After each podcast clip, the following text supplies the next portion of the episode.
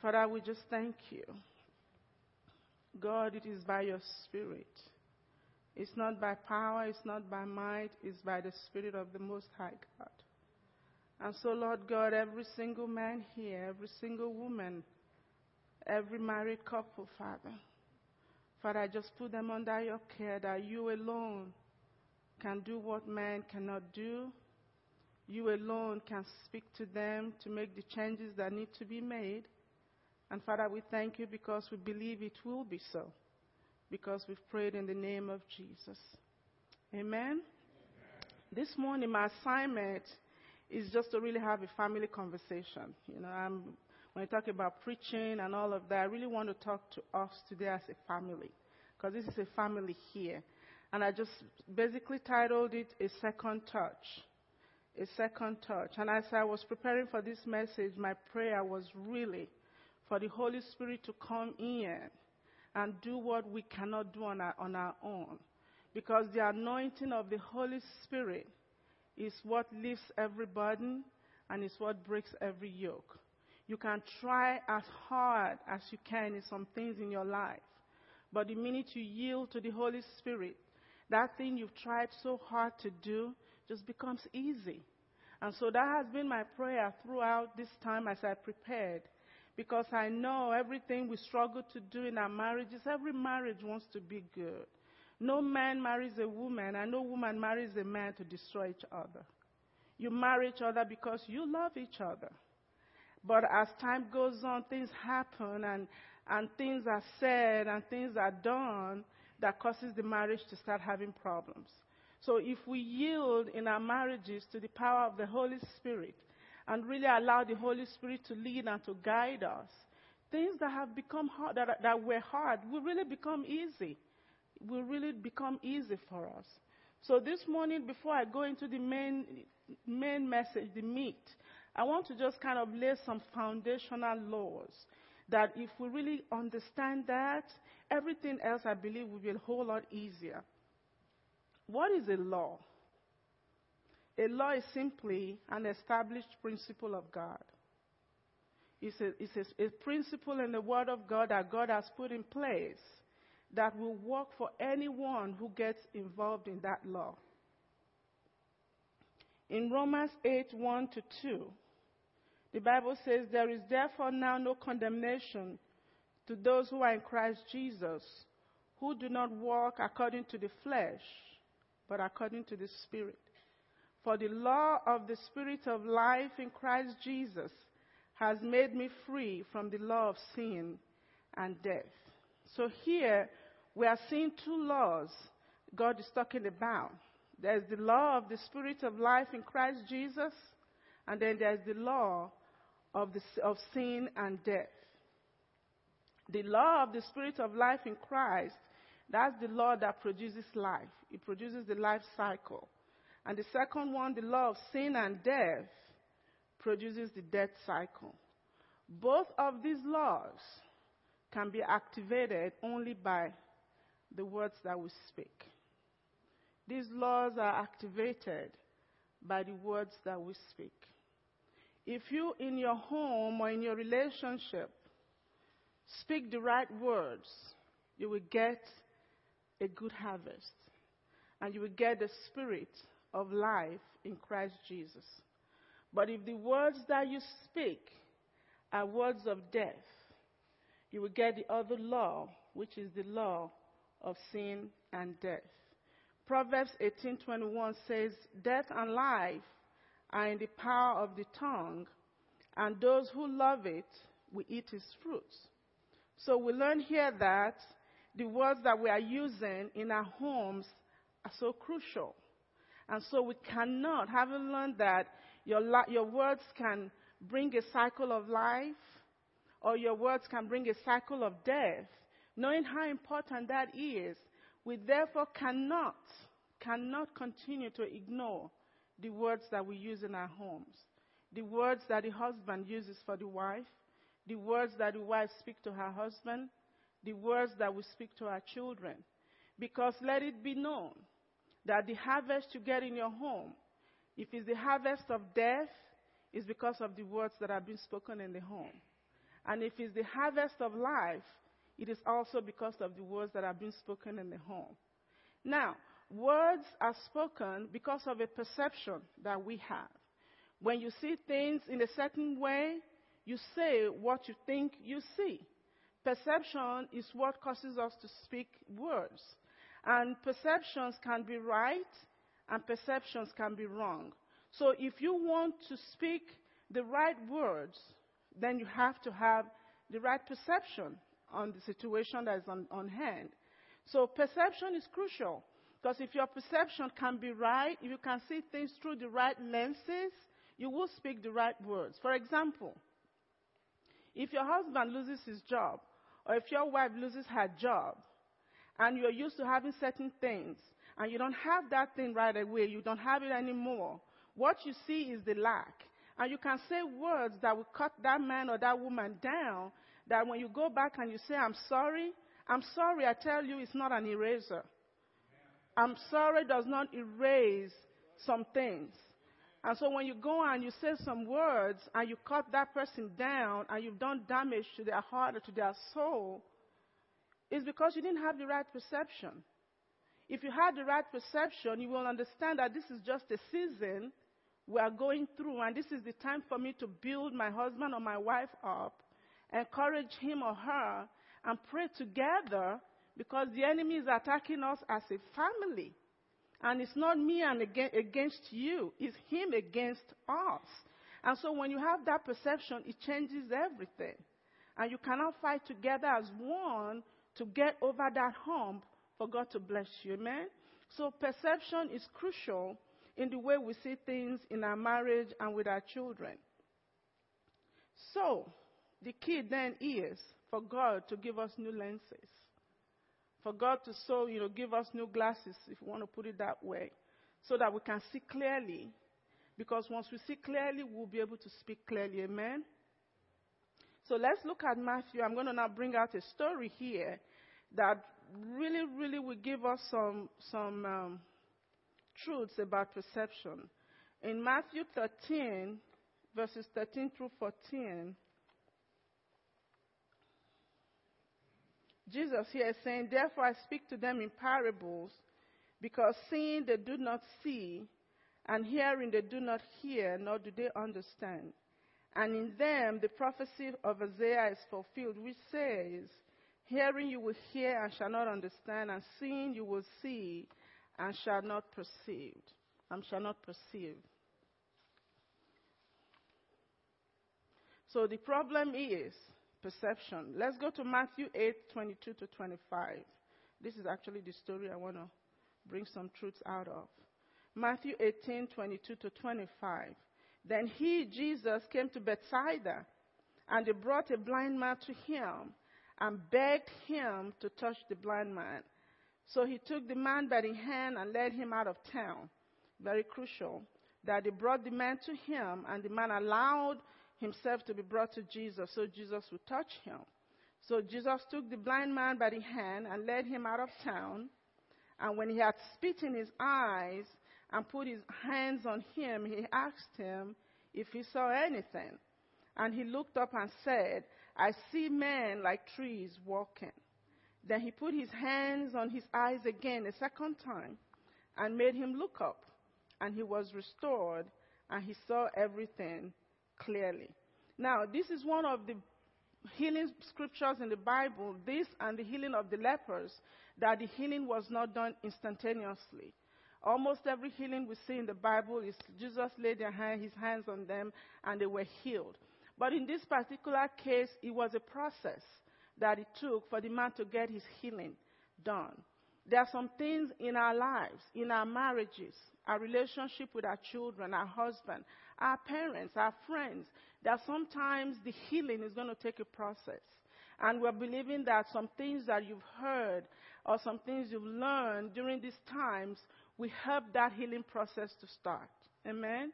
We help you now that you see things differently you will start doing things differently that they can say, okay, the perception of this person has changed. The way this person talks is changed. And so the healing that you need, that you require, that you're desiring for God to do will begin to take place. Now, in this story, we see some few things here that I want to, to bring out. The first thing was the man, the blind man, he, he was not in denial. He was not in denial about his blindness. He allowed his friends to take him to Jesus. Sometimes when we don't see things clearly in our marriages, and you have people that are telling you or talking to you and say, you know what, it's not a good thing you're doing. The way you talk to your husband is, is not really good, or the way you treat your wife is not really good. You really need to repent. It's a good person that allows those words to go into them and lead them to Jesus. This blind man, he wasn't in denial. He knew he was blind. And he allowed his friends to take him to Jesus. So the fact that he was not in denial was a great thing because he went to Jesus for a touch to heal his blindness. Now, the thing again that you notice that when they brought him to Jesus, Jesus didn't do the healing in front of everybody. Jesus took him away from everybody and had a one to one encounter with him. And that's what he normally does with us. In every area we struggle, when Christ wants to deal with us and heal us in our areas of struggle, it's usually a one to one thing. But you have to be open to tell him and be willing to open up and let him know the area you're struggling. If you're one that get angry very quickly, and when you're angry you say things, you need to let him know. When he goes, when you go to him one to one, open up and let him know this is the area that I'm struggling. Touch me and, let, and heal me. And this man was willing to do that. When Jesus took him away, they had a one on one encounter. Because at the end of the day, really, it's between you and God. It's not between you and any other person. Because if God heals you and if God restores your vision, everybody around you will know. But it's a work that He has to do in you. And when you are there with Him, it's about you. We are so quick when we are telling God stuff. It's about God. This is what my husband is doing. This is what my wife is doing. This is what my this is doing. No, it's you. Let Him change you. Because when He changes you, the change you want will happen. Don't talk to him then about your spouse and about your children who are not doing right. When he takes you that one to one, talk to him about you. Now, the third thing was the test question. This is where sometimes we all fail. Because when he's laid his hands on you and he's touched you the first time, he's going to ask you, What are you seeing now? What do you see now? And the way we answer we either make Him give us that second touch we desire, or things remain the way they are. Self examination is key, and truth, honesty is key. If, when, if you are one on one with Jesus and you still get up from there and things don't still, you're still not seeing clearly, you still have the anger, you still have the problem with overspending, you still have the anger of just doing things that just really hurt people. You need to go back and say, Lord, I, I, I don't have it correct yet. I don't, I'm not there just yet. Touch me a second time. Because He's willing to do it. He's really willing to make you to see things clearly. But you have to be honest with Jesus when He tells you, What do you see? How do you see your marriage now? And that touch between the first touch and the second touch might not be that right moment. He might touch you a first time and maybe another two, three weeks before the second encounter. You have to be willing to be honest with Jesus because honesty is what is needed for a complete work to be done. If you always think it's somebody else's fault, it's always somebody else that's doing this to me and doing that to me, you will never get to where you want to be in your marriage relationship, in your relationship with your children, or with your, with your, your, your siblings, or with your whoever at your place of work. It's always, you always have to go with what can I bring in? What is my own portion? What am I doing that's making this relationship not be exactly what God desires? Amen? So the second touch will only happen when we are sincere, sincere with God. Amen? Now we have to realize that every marriage has its seasons. For those that are newly married, and for those that are older, we're going to be 25 in January, marriage has its seasons. And when you're going through a certain season, if you find somebody who is being there and talk to them, they will let you know that the first four years, if you don't kill each other, you will make it. You know? Yes, that's just the truth. The very first four years of marriage are the hardest. Because what's happening is you're getting used to somebody else, another human being. You're trying to adjust to them. They're trying to adjust to you. Things you like to do might not be what they like. You have to now kind of find a common ground. So those four years are very, very, very difficult. And most people are that in those four years, if you're not careful, you jump out but it's just normal that you're just adjusting to each other. And then after that, when the children start coming, there's a time where you kind of feel neg- neglect in the family. The men, you have to understand that a woman, when a woman starts having children, we might be told that the man is number one, but really when a woman has children, that period, all she wants to do is to pour into her children, take care of her children, and she's trying to find the balance of what to how to take care of my husband and also take care of my children. And it takes a man being able to see correctly, having the right perception to understand that and not feel jealous or be in competition or angry when the wife is taking care of the children. And then you get to the stage where the children are out of the home. They are not in school. Now, there's another adjustment you have to make when you get to that level. Because here you are being, you know, you are you used to cooking for like how many kids in the home, and now you're still cooking with those big pots, and it's just really you and your husband. And then if you're not careful, you're wasting food and you know wasting money because you're so used to the way you've been doing it when the children. That's another adjustment level. You are used to having the house a mess, the rooms a mess, and you now come everywhere it's just clean, and the boys' rooms are clean, and you're wondering, okay, what what do I do now? So every marriage stage, every stage that you go through, uh, there are adjustments that one has to make. And then there are seasons where some one of the couples might be sick and another kind of adjustment. So the thing is really for us to pray for the right perception. That, so that in every stage of our marriage, if you are not seeing things correctly, you go to God and ask God to help you. Because to be honest, understanding a couple that understands each other and extends the understanding to the other spouse have a happy marriage. That's just the key. It's about understanding. And that's why the Bible says, in all you're getting, get understanding. Amen? All right.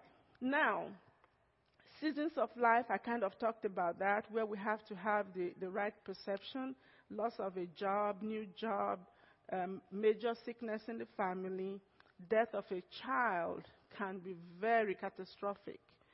And marriages, Goodluck and I, we've known a couple of marriages that just completely went crazy when a child died because they just did not know how to handle it. The perception went out the window and things were said and things were done. Things happen in life. Life happens. And the perception you have and the way you allow the Lord to lead you through the different struggles and the different trials in your marriage is very crucial. Always go to Him. Always go to Him to give you new lenses. Always go to Him to give you new perception. A good marriage without understanding, there's no good marriage without understanding. Amen?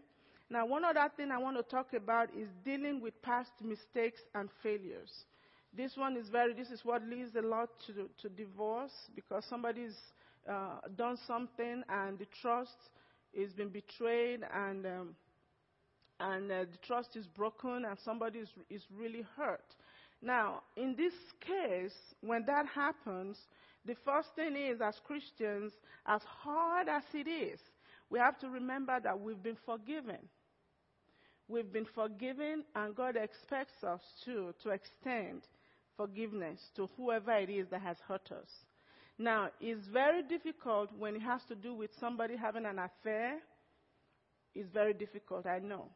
But you have to go to God. I mean, God has agreed that when somebody has an affair, you can leave that person, but that's if you want to. However, there are a lot of marriages that can walk through that. When you have children involved, you can walk through that. And the way to walk through that is for the spouse that was offended or that was hurt to tell the other one, okay, this is what I want you to do to build back into my love bank and give him things you want him to do. And for if it's a man that did that, for a woman, really that's the time for you to get a new husband. Because that's when because he wants to stay, that's the truth. Because he wants to stay, that's the time for you to say, okay, number one, I want you to be in church with me every uh, Wednesday and every Sunday. Number two, I want you to do this. Number three, I want you to tell me you love me five times a day. Number three, I want us to read this book together, and while you are teaching, you are going to be washing and cleaning the dog every four days from now on, you know. But really, though, that's really the time if we have the right perception, because the truth be told, when you're hurt and that trust is betrayed, right at that minute, you just want to pack it up and go.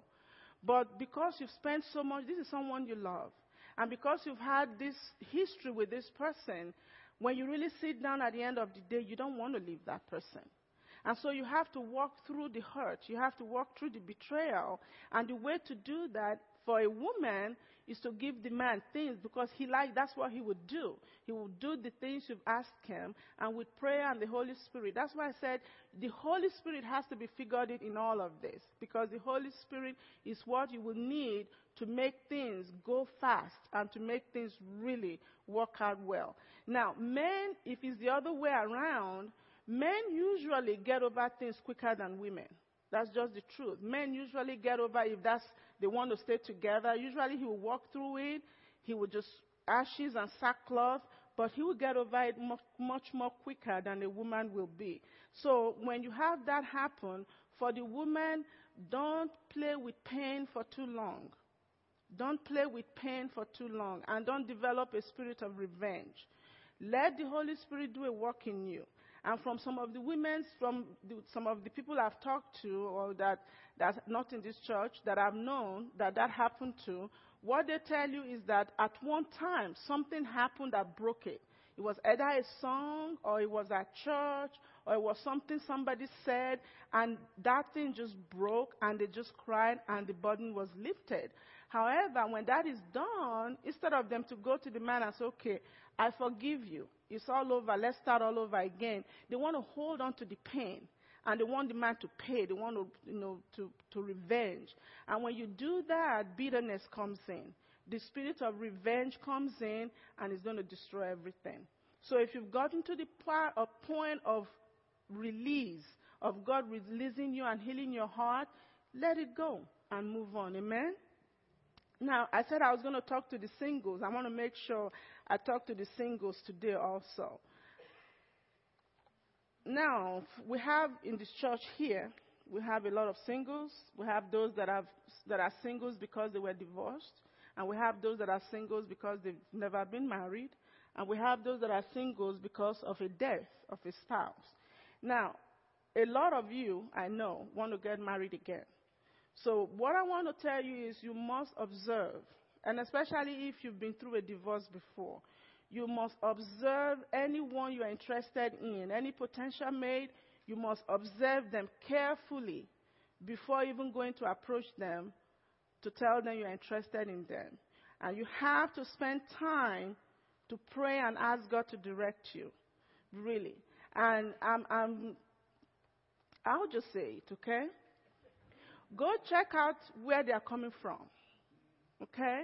Check out their past. Check out their siblings.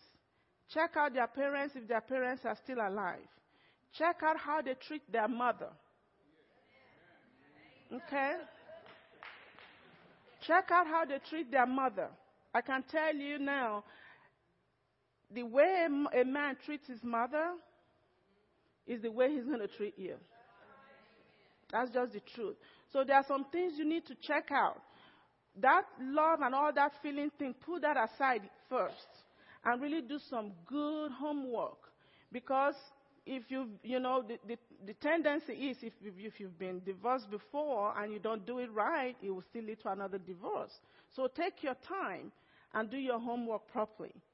Now, the second thing is, if you're broken, if your previous divorce or maybe the death of, of your part of your spouse really broke you, please heal first before you go into another relationship. That is If you don't hear anything else today, hear me.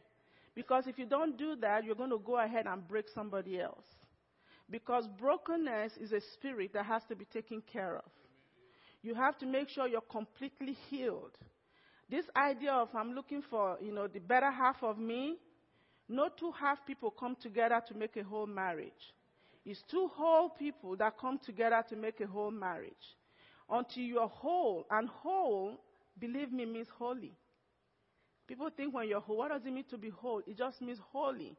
Wholeness means holiness. That means for you to become whole, you have to be sold out to the things of God. You have to be very active in the work of the ministry. You have to just be sold everything about your focus. It's not even a man or a woman right now. It's about the things of God. And when you're doing that, when you become whole, where there's no hole in your heart, you're ready to get married. If you still think of your ex or your late husband and it still just brings all those feelings, you need to get, that's not the, that's not the time to get married. Because what's going to happen is you're going to get married and make that person suffer for what he or she didn't do. That's what's going to happen. And then, this one too is very important. Don't let anyone tell you this is the person that you look good with. You look so good with that person, that's who your husband or your wife is. Let me tell you my story. I, I told, you know, my husband knows about it. When I was, once the time? I have just two more, two more points and I'll be done, okay? two more points. When I was back, when I was young, I was 23, I think 23, 24. Very active in church. I've always been very active in church. And we had this church, Christ Chapel, it was called. It was the church for all the young people, all those, you know, that work in that had good jobs. That's the church they all went to. And so, Pastor had the habit of telling people, okay, I think him, I think he'll be the best guy for you, you know. That, that guy looks really, you know, like the one that just fits, you know. So me, I'm doing my thing. I was a counselor then, counseling some people, part of those that clean the sanctuary and everything. And pastor called me. And usually when he calls you into the office, you know what it is. He wants to tell you there's somebody that he thinks you should, you know. But um, so he called me and told me this guy's name. He said, "Do you know him?" I'm like, "I don't know." Sure. I said, "Well, on Sunday I'm going to make sure I just introduce both of you." I said, "Okay." So he did that, and the following week called me. Said, "What do you think?" I was like, he said, because I think, I really think he's the one that's supposed to be your husband. I've been praying about it, and I was like, oh God. And when a pastor tells you that, you know he's a man of God, you respect his authority, you know he hears from God, and he tells you God told him that this is who you're supposed to marry, you you, your mind says, okay, you should. But your heart is telling, for me, for me, some people got married and they're doing great, you know. But for me, my head is saying, okay, this is my pastor. I need to obey him. I need to, you know, he hears from God. But my heart is saying, mm-mm. mm-mm, mm-mm. And, and the good thing was, he, he, he won't push it though. He won't even say anything to the guy really until you, the girl, says okay, you know. And he called me a second time. He's like, okay, this, that, that, that. I was like, oh God, I fear because of the fear and respect I have for him. I said, okay, let me fast and pray about this. I really need to be sure. You know, he could tell I was, you know. So I went on a fast. For a whole week I went on a fast. And I was like, God, if, you know, at least I want to be attracted to the person I want to marry and, you know, I want to like him, you know, physical attributes, right, Lord? And he said, yes. So God said, okay, get a piece of paper. He said, and I did. He said, okay, write everything you want about your husband. And I started writing and how I want him to be spiritual, how I want him to be a prayerful man, I want him to be the head of the home, I want to feel covered. I want to feel like I'm protected and covered.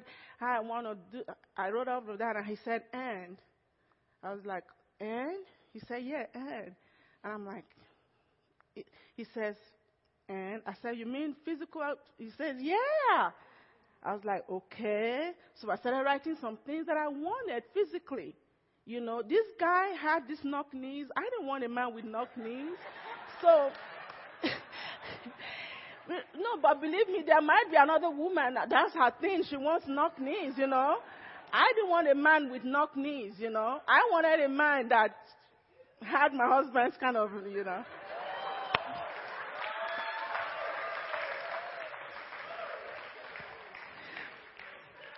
you know, I kind of told God and I just said, God, this is my order. This is what I want. You know, this is what I want. And believe me, everything I ordered is what I got. You know? Everything I ordered. I never wanted to, some people were like wanting to marry somebody who's a year or two older than them. I was like, no, I know me, I'm so stubborn. I want somebody who is much older than I am.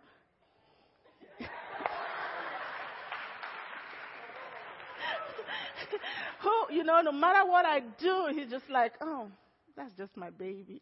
And so, you know, I wrote so many things. I was like, oh. And when I did, I had a peace. A peace. I was like, you know what?